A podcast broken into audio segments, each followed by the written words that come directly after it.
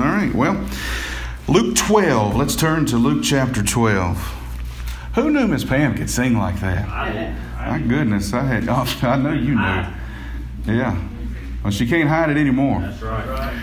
Luke chapter 12, we're going to continue uh, with, the, with this idea of good heavenly parenting this morning. This is part four. Um, and uh, I guess the subtitle would be Are You Ready? So before we start, y'all know I want to review, so let's review.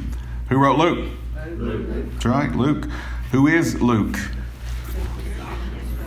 Physician, historian, ministry companion of Paul. Yeah. All right. Who's who's uh, who's he writing the gospel to? Theophilus and the Gentiles. That's right. Who's Theophilus? Don't know. An important person who's referred to as most excellent. That's right. And what's the purpose of the gospel? Hmm? An orderly account. That's right. So Theophilus an orderly account of Jesus' ministry, but also so that Theophilus would know the things that he was being taught were true. All right, good, good. Questions, comments, criticisms? No? All right. Luke chapter, not yet, yeah. Luke chapter 12. Um, we're going to cover a lot of verses this morning. All right, we're going to cover a lot of stuff. And I'm not sure if you realize it or not, but uh, there, there are different kinds of scripture. There's different kinds of scripture. There's, there's some parts of scripture that are really technical, that are really theological, and they require us to do word studies, to, to require us to dig beneath the surface to really get a grasp on what's being said. And um, the word studies and the digging really are profitable for all of Scripture, but there's some that are absolutely mandatory.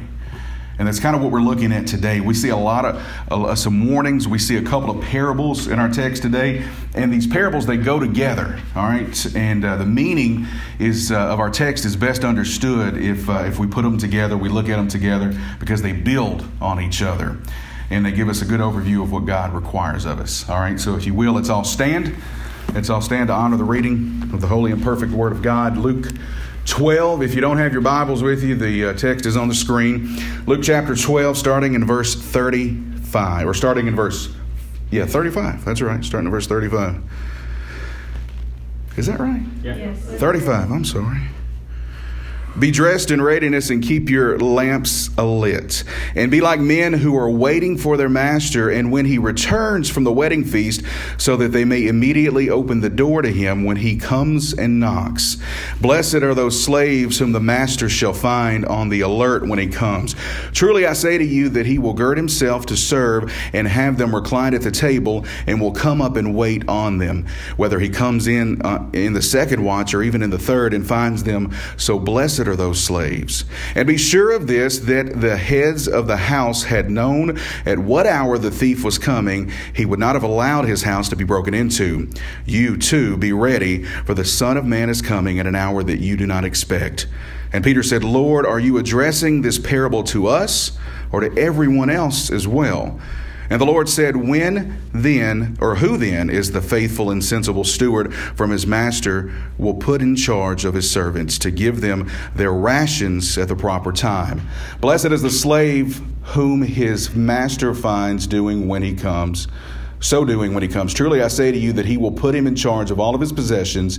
But if that slave says in his heart, My master will be a long time in coming, and begins to beat the slaves, both men and women, and to eat and drink and get drunk, the master of that slave will come on a day when he does not expect him, and in an hour when he does not know, and will cut him in pieces, and assign him a place with the unbelievers.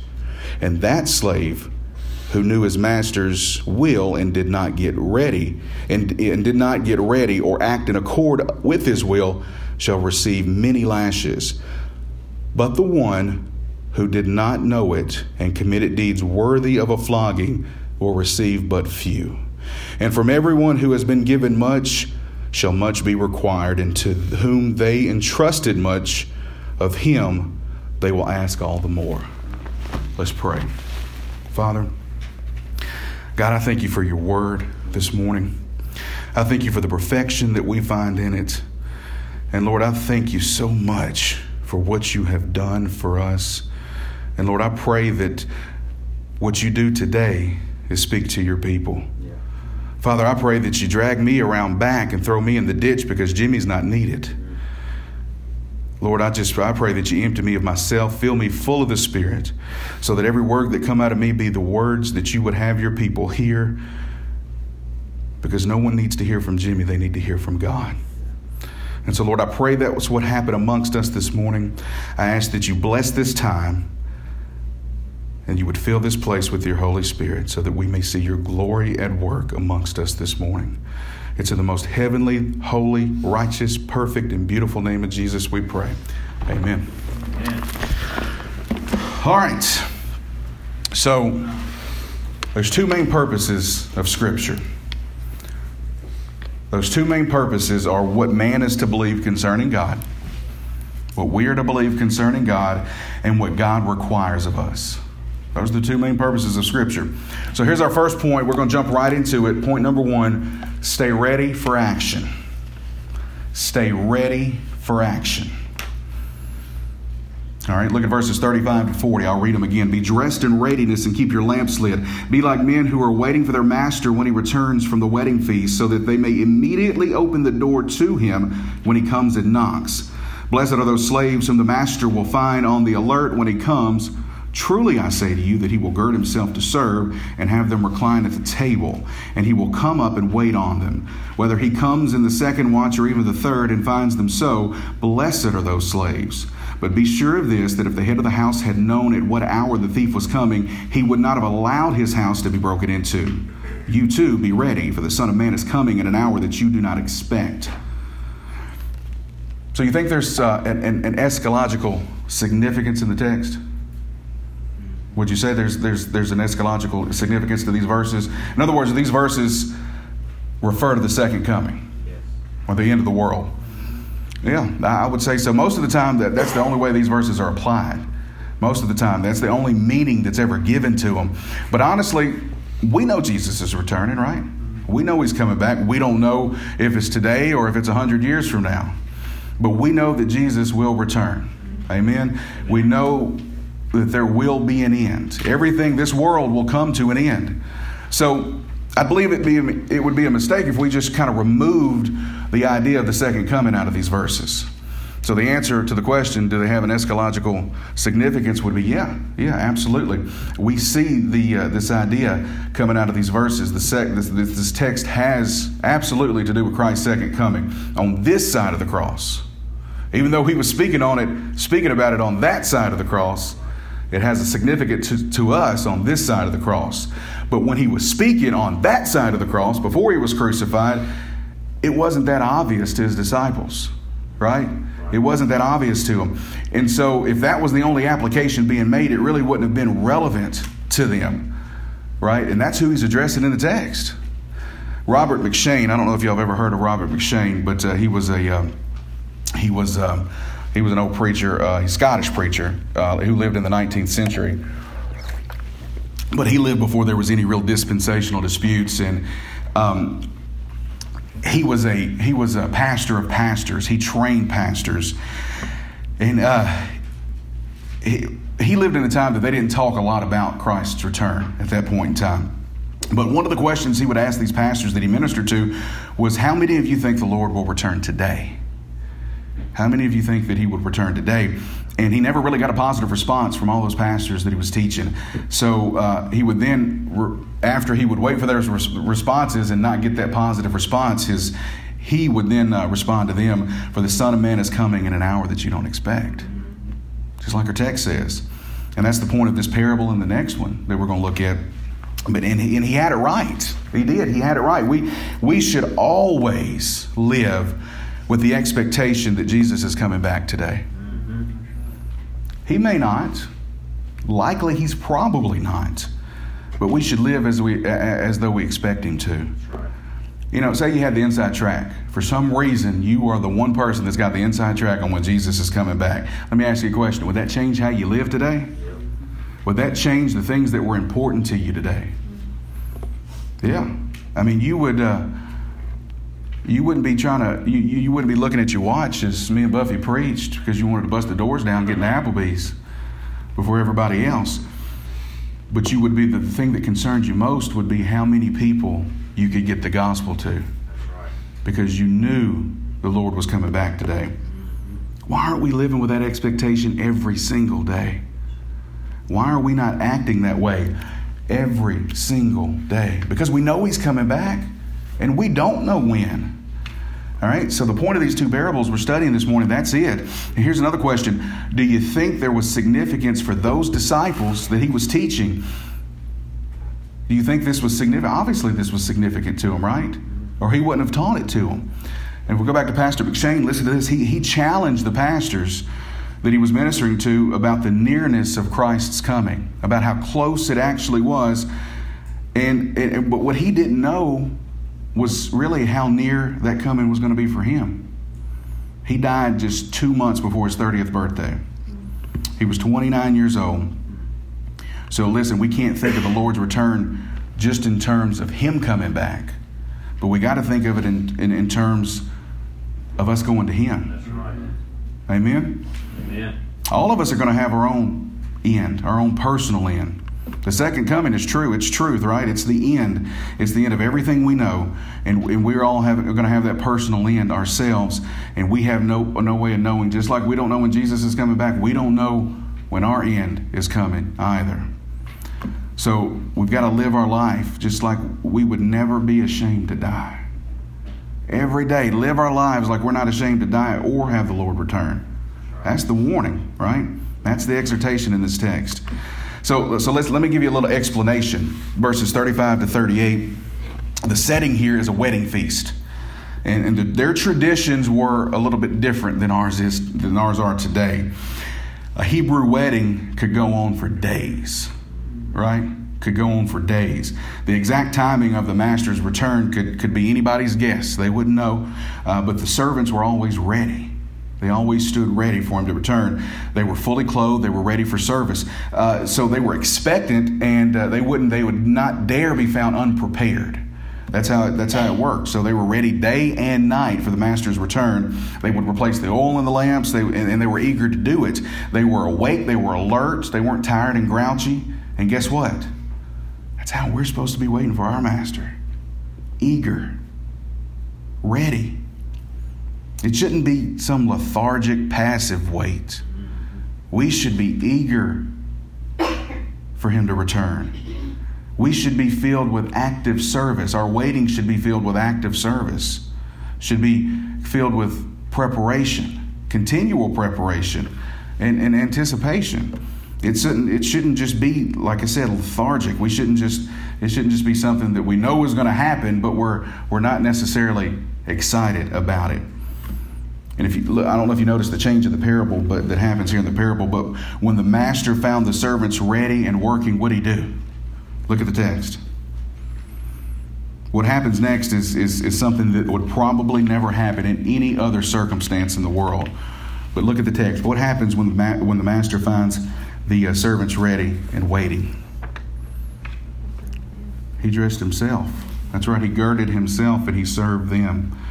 The same Greek word as the servants being dressed and, and waiting. It's the same Greek word. Uh, he dresses or girds himself in servant clothes and he ministers to those who were supposed to be waiting on him. Isn't that exactly what Jesus did in the upper room? It's exactly what he did. He girded himself with a towel. He washed their feet. Look, this imagery. It may, well, it's, it's the it's the marriage supper, right? The, the servants become the served.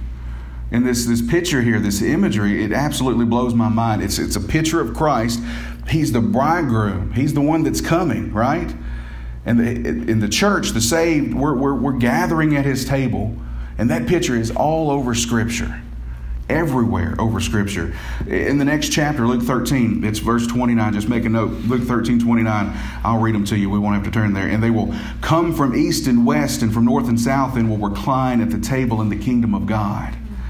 Revelations 19, uh, Revelation 19, 6 through 9 says, Then I heard something like the voice of a great multitude, and like the sound of many waters, and like the sound of a mighty uh, peals of thunder, saying, Hallelujah. For the Lord our God, the Almighty, reigns. Let us rejoice and be glad and give the glory to Him, for the marriage of the Lamb has come, and His bride has made herself ready. It was given to her to clothe herself in fine linen, bright and clean. The fine linen is the righteous acts of the saints. Then he said to me, Right, blessed are those who were invited to the marriage supper of the Lamb. And he said to me, These are the true words of God. Blessed are those servants who are ready. Blessed are those who are waiting in anticipation and ready for it. If he comes in the second watch, as, as the text says, which in Roman time, Roman time was 10 p.m. to 2 a.m., or the third watch, which was 2 a.m. to 6 a.m., they are blessed if they're found ready. All right, look back at verses 39 to 40. But be sure of this that if the head of the house had known at what hour the thief was coming, he would not have allowed his house to be broken into. You too be ready, for the Son of Man is coming in an hour you do not expect. So the thief's coming, right? If you know the thief is coming, are you not going to be ready to protect yourself? If you know the thief is coming? And so this picture here of, of, of the thief, who's it's a picture of a thief is, is and, and this really is, and if you go back and study this, the picture is, is a, is a thief who would dig underground, all the way under the home and then come in all covert like and come into the house and steal all the possessions. And so, if you knew the thief is coming, you would be ready. And as I was looking at this this week, it kind of, one of the first things that jumped out at me was this. And, and, and it kind of surprised me, and I don't know, maybe, maybe it jumped out at you, but Jesus is comparing himself to a thief. Everything we know about a thief in, in, in, is typically in a negative connotation, right? And you know, we, we talk. I mean, thou shalt not steal. It's one of the commandments. You know, it's to, we're told not to be thieves. So everything we know about being thieves, about stealing, is is negative. But obviously, a thief um, here has a different meaning. Look back at verse thirty-three, early in the chapter. Sell your possessions and give it to charity. Make yourselves money belts which do not wear out an unfailing treasure in heaven where no thief comes nor the moth destroys. Thieves are usually devoted to usually devoted to destruction and harm. But but as I studied this week, I, I come to realize that that thief has other significances. That term thief has other significances. So let's look at a lot of scripture here. Turn to Peter second, uh, Second Peter three. It's really a theme that gets repeated all over Scripture. Uh, it, and, and, when we apply it to Christ with this idea of His sudden and expected coming, we see it everywhere. 2 Peter 3, verses 10 to 13. But the day of the Lord will come like a thief, in which the heaven will pass away with a roar, and the elements will be destroyed with intense heat. And the earth and its works will be burned up. Since all these things are to be destroyed in this way, what sort of people ought you, be, ought, you to be in holy conduct and godliness? looking for and hastening the coming of the day of God, because of which the heavens will be destroyed by burning and the elements will melt with intense heat. But according to his promise, we are looking for new heavens and a new earth in which righteousness dwells. Or 1 Thessalonians chapter 5, the first four verses. Now, as to the times and the epochs, brethren, you have no need of anything to be written for you for you yourselves know full well that the day of the Lord will come just like a thief in the night. While they were saying peace and safety, then destruction will come upon them suddenly like labor pains upon a woman with a child, and they will not escape. But you, brethren, are not in darkness, that the day will overtake you like a thief. So, y'all seeing this? Y'all seeing this, this, this suddenness, this idea of suddenness is found all through the New Testament. Revelation 3 So remember what you have received and heard, and keep it and repent. Therefore, if you do not wake up, I will come like a thief, and you will not know what hour that I will come to you. And one more, uh, Revelation 16, verse 15 Behold, I am coming like a thief. Blessed is the one who stays awake and keeps his clothes. So, it's best to use Scripture to interpret Scripture, right? We know that, right? So we get this picture that, that, Jesus is trying to relay here. Stay ready, stay alert, be ready for action. But before we try to apply all this, because there's some application here, before we try to do that, I want to look real quick at, at Peter's question, Peter's analytical question. That's our next point, Peter's analytical question. And then we'll look at Jesus' parable, which connects to this next parable, which connects to this one and we'll apply them all at the same time. So, Peter's analytical question. Verse 41 Peter said, Lord, are you addressing this parable to us or to everyone else as well? So, um, y'all remember what we've told you. One of the keys to understanding Scripture, and especially this portion here, is to know who Jesus is addressing. Right? That's one of the major keys to understanding any of Scripture, but is knowing the audience. But so let's let's go back and kind of work our way through this. He starts out in chapter 11 of Luke. He's addressing his own disciples in private. And then he turns to public ministry. He starts teaching in public to the multitudes. And then after that, he goes to the Pharisees' house. And he's in private there. He has his private audience with, audience with some of the religious leaders. And then he leaves there at the beginning of this chapter, at the beginning of chapter 12. Uh, he has this pretty big crowd, this pretty massive crowd that's waiting for him. They're waiting to hear from him. But instead, he directs his teaching directly to his disciples. And then there's a man that's waiting, waiting, waiting for an opportunity. He's waiting to interrupt Jesus. And he interrupts him, saying, Teacher, tell my brother to divide the inheritance with me. That interruption gave Jesus the, the uh, opportunity to address the entire crowd on greed and covetousness. But then he turns away from them and he begins to address the disciples again in verse 22. And uh, that's what we studied last week with this, this, war, uh, this warning on worry. And I'll say, if you, if you weren't here last week, if you didn't hear Buffy's sermon last week, it would be in your best interest to go back to the podcast, crosswaytipton.org, click on media, and listen to it. I promise you, it's convicting. It would be in your best interest to go listen to it. But let me say, it, it, it it's absolutely 100% vital. It's important that we know, we understand who Jesus is talking to. Who is he addressing here? Write this down. I want you to always remember this. A failure to know in Scripture who the audience is will cause us to misapply the promises of God to lost people and put the threats of God upon Christians. A failure to know the audience in Scripture will cause us to misapply the promises of God to lost people and put the threats of God upon Christians. And that's what Peter's realizing right here. So he asked Jesus, he said, Are you talking to us right now? Are you speaking to us, the disciples, in front of this crowd? Or, or is this intended for the entire crowd? Is this intended for everybody? So that's his analytical, maybe I should have said uh, uh, uh, clarifying question. He wanted some clarity there. But that's Peter's analytical question. Here's our next point. Point three Jesus' application to mature, to the mature and immature. Jesus' application to the mature and immature. Verses 42 to 48.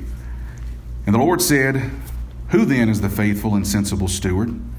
Whom his master will put in charge of his servants to give them their rations at the proper time. Blessed is the slave whom his master finds doing so doing when he comes.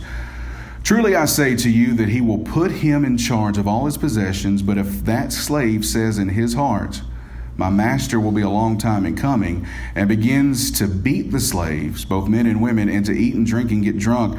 The master of that slave will come on a day when he does not expect him, and at an hour that he does not know, and will cut him to pieces, and assign him a place with unbelievers. And that slave who knew his master's will and did not get ready or act in accord with his will will receive many lashes. But the one who did not know it and committed deeds worthy of a flogging will receive but few. From everyone who has been given much, much will be required, and to whom they entrusted much, of him they will ask all the more. So Peter asked this question Who are you talking to, Lord? You talking to us? You talking to, to the entire crowd?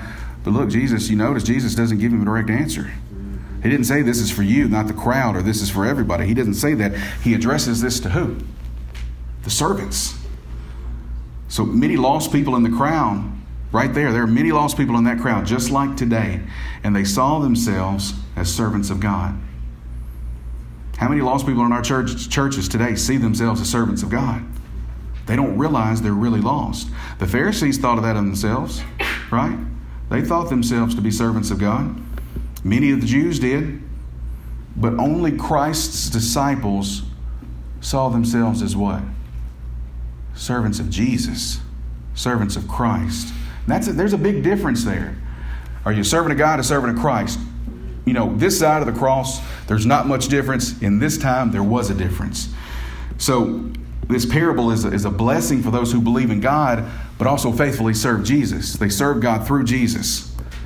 It's a warning for those who think they're just God's servants, but they're, but they're actually too lazy or too blind to do what God would have them do.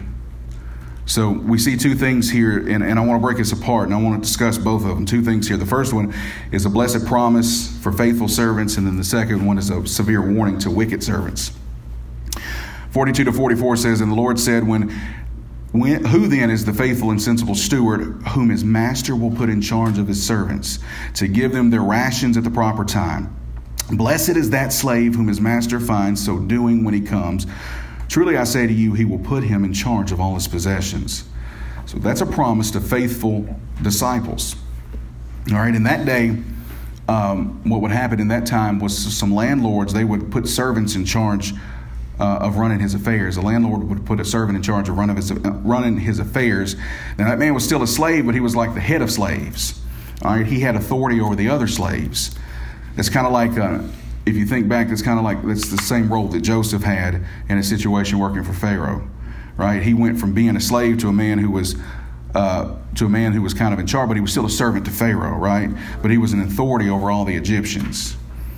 All right, in verses 45 to 47, this is this is the warning. This is the, the, the, clear and, and direct warning to the Pharisees and the other religious leaders at that time who saw Jesus, but they refused to point people to him says, But if the slave says in his heart, My master will be a long time in coming, and begins to beat the slaves, both men and women, and to eat and drink and get drunk, the master of that slave will come on a day that he does not expect, and in an hour he does not know, and will cut him in pieces and assign him a place with the unbelievers.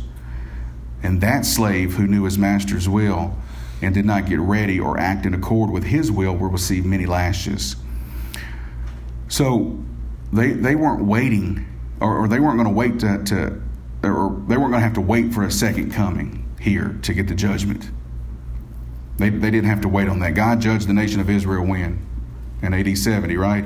For their rejection, He judged the nation of Israel in AD 70. And He judged them individually at their deaths, just like He will all of us, unless they repented and believed in Jesus before they died, just like Paul did, right? Where Paul, Paul was in the same boat with these people right? He was walking around killing Christians, persecuting Christians, but he repented and he believed. And that, that, that principle is still true today. That principle is still the same for us today. The, and, and here's, here's the deal the hottest places in hell are, we, we believe that there's various levels of hell, right? The hottest places in hell are reserved for the religious leaders who lead people away from the Lord. They're false teachers. They're reserved for false teachers. Talk about thieves, right? John 10 10 says what? The thief comes to steal, kill, and destroy. You know the context of that statement? He's talking about false teachers. That's what he's talking about. Look at verse 48. But the one who did not know it and committed deeds worthy of a flogging will receive but few.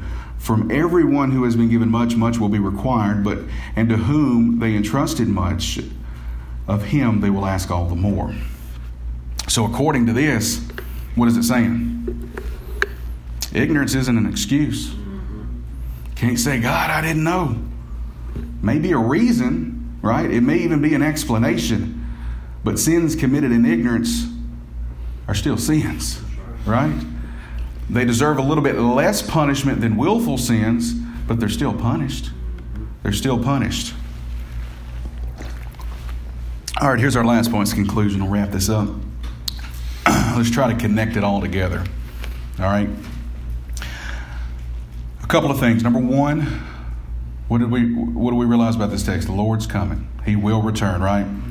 The time's secrets. We don't know if he's coming today, or we don't know if he's coming in a hundred years, or or even in our lifetime. But the fact is, the world that we see today will not continue like it is. Not going to happen. And, and just like there was an immediate beginning to this world, that's how the second coming is going to be. Just like there was an immediate beginning to the world, his return is going to be just as instant, just as immediate. You could be outside cutting the grass later today, and boom, he split the sky right open. And I pray that happens today. I do. But look, God spoke and everything in the universe came to be, came into existence, right? So that, that's, that's how instantaneous this, this grand finale is going to be. And it's going to catch every one of us by surprise. All right, number two, we stay ready by going about the normal Christian life. Now, don't get confused when I say normal Christian life, because I'm going to be honest, the normal Christian life some of us know ain't the normal Christian life Jesus would have us to live. But if we're doing what we should, we don't have to change anything. If we're doing what we should, you ain't got to sell your house because you know he's coming back. You don't have to quit your job because you think you know he's coming back. You don't have to do anything different, right? You just live your life as a believer. You live your life as a believer to the glory of God. And don't get caught up in when his return is going to be. Just live your life knowing that if it happens in an hour, guess what? You're ready. You're ready. Like I said earlier, if you get some inside knowledge that Jesus is coming today, your life shouldn't need to change. Even though every one of us could admit that if we knew Jesus was coming back today, we would we would burn the street up trying to get to those family members who are lost. Why aren't we doing it anyway? Because we know he's returning. We don't know when he's returning. We ought to be doing that now. We neglect we neglect people. We neglect those in our families. We should we should be that that's the normal Christian life. That's the normal Christian walk that we should be having. All right, number 3, we have to remember when we do neglect our duties as Christians, it's serious. It's serious. We know we know a true believer can't lose their salvation, right? It's serious, but we know they can't lose their salvation. But we also need to remember that not, not everyone who says, Lord, Lord, is going to enter the kingdom of heaven. So, one mark of a false believer is somebody who can, um, who can fall into uh, to a period of backsliding and have absolutely no remorse or conviction about it. No, no, no movement of the Holy Spirit towards repentance. We got to have a passion for reaching those people. Just like we do the lost. We know the lost need to be reached, but guess what? The backslidden Christian who thinks he's a Christian, and those are the hardest people to reach. They, they, you know, we neglect false believers. Why? Because we're scared to approach them. We are. You know, how they react, because they think they're believers, how are they going to react when we tell them, hey, I got, I got some red flags? I look at your life and I got some red flags. There's no fruit. Or the fruit that I do see isn't righteous fruit. But look, I'm not sure that's how, how you handle it. I'm not sure you just automatically go up to somebody and say, hey, you lost. Like we all know Vicky's lost, but none of us have told her. But she is. Look, no, that's not how you handle. How you handle is you build a relationship. You spend time with them. You get to know them. You, you, you build that relationship where you love them, they love you, and guess what? Then you tell them at the right time, by the direction of the Holy Spirit, you tell them at the right time, and it's going to be received. You tell them in love, and it's going to be received. All right, here's the fourth thing the more we know, the more that's going to be required of us. So, all you young people in here, let me, let, let, me, let me speak to y'all. You hear the Word of God week after week after week after week after week, right? You hear it, you're, you're taught here at church. A lot of you are taught at home by your families. You hear the Word of God week after week after week. Do you believe the Word of God? Do you believe it? Are you looking to God for salvation? Are you trusting your entire life to Him? Look, you may not realize it, but you're carrying a heavy burden. Not just young people, but all of us, but, but especially you young people, you're carrying a heavy burden. You've heard it a lot. You've heard the Word of God. And, and many young people, even though they've heard it a lot, absolutely know nothing, know nothing practically about Jesus, God, or the Bible. You've been taught it, and guess what? God expects something from you. He expects more from you. If you refuse to believe in Christ, what is that? That's sin. It's willful rebellion. That's willful rebellion. You don't have an excuse. You can't get you can't say, God, I didn't know. because you've heard the gospel and you've heard it week after week after week, guess what? You're under more condemnation than if you hadn't heard it at all. Right. You can argue, you know, you can say, well, well, you know what? I'm a good kid. I'm a good person. I'm better than all the kids I go to school with, right? But how much do they know? How much are they being taught? How much truth have they been exposed to? And how much do you know? And how much have you been exposed to? What's the text say? To, to, to, to whom much is given, much will be required. And, and it, look, it's a great blessing to know much, but it's a terrible thing to know much and refuse to act on it. Amen? Let's pray. Lord, God, we love you. And Lord, I, I'm just so thankful for your word. I know I say it every week, but Lord, the Word is what you left us with. The Word is how we know you, how we get intimate with you. And so, God, I'm thankful for it. I, I just, I just praise you now that you have preserved it for us. 2,000 years later in the New Testament, four, 6,000 years in the Old Testament, God, you have preserved your word so that we may know you, that we may grow close to you that we may know your will for our lives. God, I thank you for that. I praise you for that. And Lord, right now I'm asking you through the power of the Holy Spirit that there be any amongst us in this room right now that are without your Son Jesus, Lord, that you would, the Holy Spirit would convict their hearts, would open their minds, their eyes, their ears to hear the message of the gospel, and Lord, you would draw them to repentance.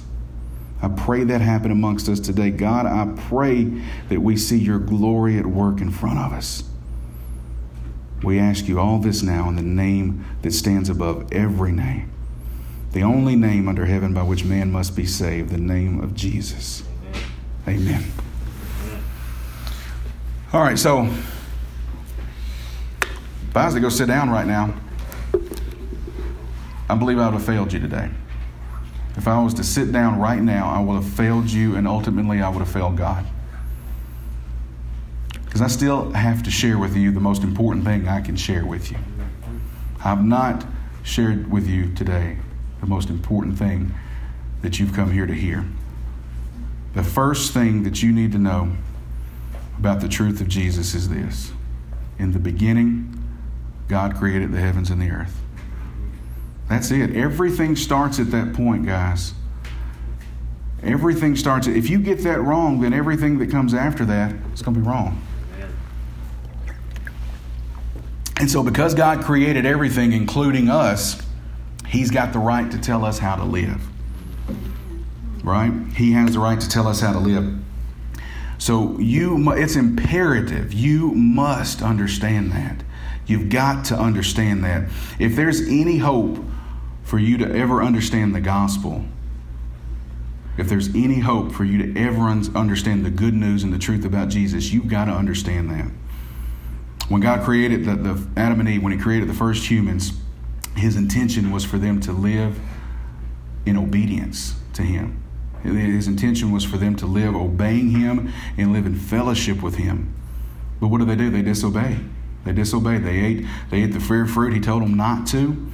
And at that point, that was sin, right? And at that point that they sinned, their fellowship with God was broken because they rebelled against Him. They rebelled against God. So their, that fellowship that they had with God prior to that point, it was broken because they denied His authority over their lives. Remember, he, because He created you, He has the right to tell you how to live. And they denied His authority over their lives. And, and look, y'all, it's not just Adam and Eve who's guilty of that sin. The Bible says all have sinned and fall short of the glory of God. None is righteous, no, not one. But here's what we do we, we tend to think about sin, or our sin, our personal sin, we tend to think about it as simple, kind of like a speeding ticket, right? Well, we didn't commit murder. All I got is a speeding ticket, so it's not that bad. It's against the law, but it's not that bad, right? That's how we think. And then we wonder why God would be upset with us to begin with. Because what we've done is not as bad as what these other guys that I know have done. But guess what? Every bit of it is sin, every bit of it is rejection of God. It doesn't matter what you've done, right? You got to understand that sin is just more than levels. It's more than just, well, there's some that are worse than others. All of it is rejection of God Himself. When you understand your sin in that light, you'll, you'll start to understand why the wages of sin is death. Right? And it's not just physical death, not just physical death, it's, it's spiritual death. And what, what's spiritual death? It's a forceful separation of ourselves from the presence of God forever. A forceful separation of ourselves from the presence of God. So the Bible teaches that, that the final destiny, the final place for unbelieving, unrepentant sinners is eternal judgment in hell. Scripture says it's appointed for man to die once and then come the judgment. So that means that every one of us in this room, every single person, nobody is going to be able to skip. Nobody's going to be able to miss this day. Every one of us is going to be held accountable to God. Everybody.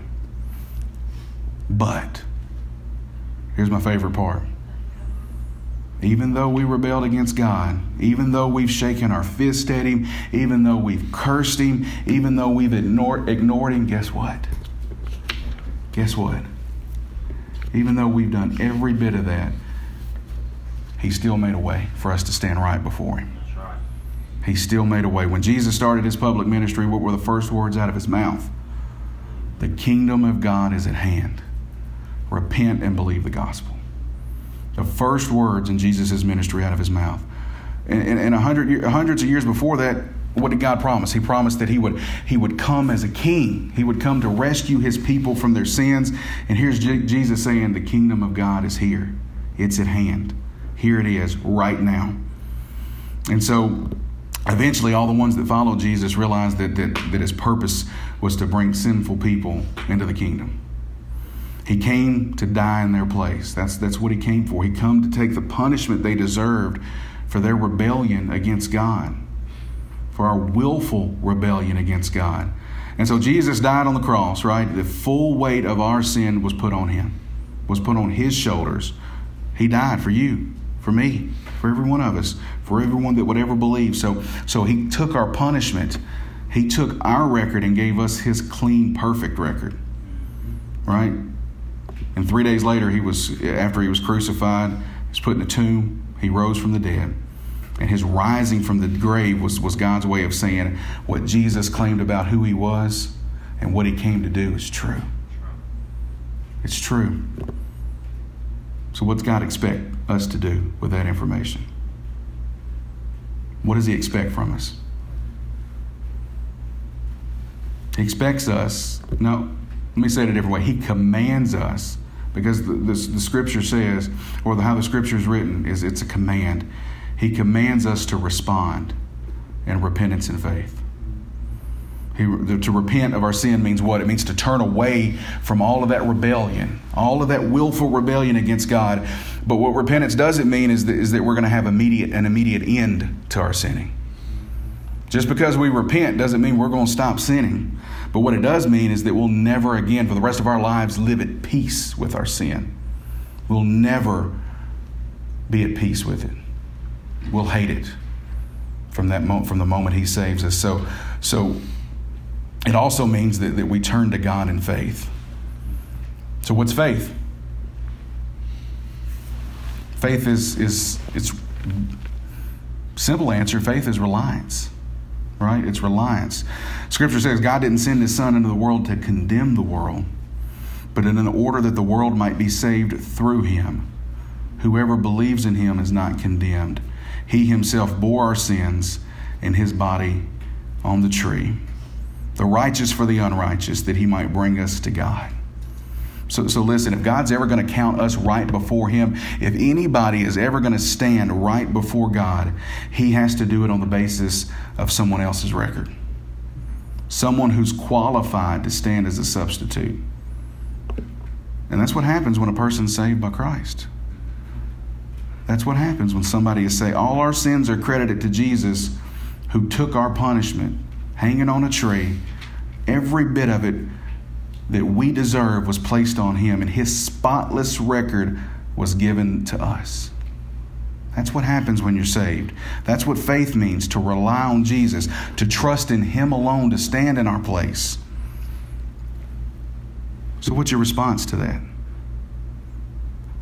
Because what I just told you, everybody in this room is going to respond to. You are.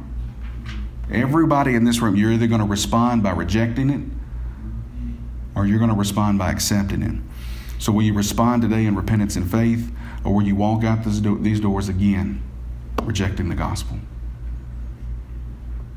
I pray God's opened your, your, eyes and ears. I pray somebody here, God has opened your eyes and your ears. So, as we start this time of invitation, Mr. David, um, I'm asking all of you to respond. To respond now. Let us, you know, if, if God has come into your life today, if you feel like the Lord drawing you, let's rejoice in that right? Let's rejoice in that. Let's celebrate the goodness of God. If He showed you this morning who you are and who He is, and He's opened your eyes, uh, you know, let's all rejoice like the angels in heaven are rejoicing over one saved soul. So if you feel God speaking to you during this time of invitation, let, respond. All right, let's let's have a conversation about salvation. Let's talk about it. All right. Um, maybe you feel like you've been visiting with us. You feel like the Lord's been talking to you about joining Crossway, joining our family here. Let's have a conversation about that. Let's talk about that and, and start the process of church membership. Or maybe some of you here are saved. You believe that you're saved. You believe that uh, that God has saved you at some point in your life, but you've never fallen through or fo- uh, followed through with believers' baptism. We can talk about that. Uh, if you want to come to the altar and pray, you know, whatever, however the Holy Spirit's leading you during this time of invitation, I ask you to respond. If you'll all stand.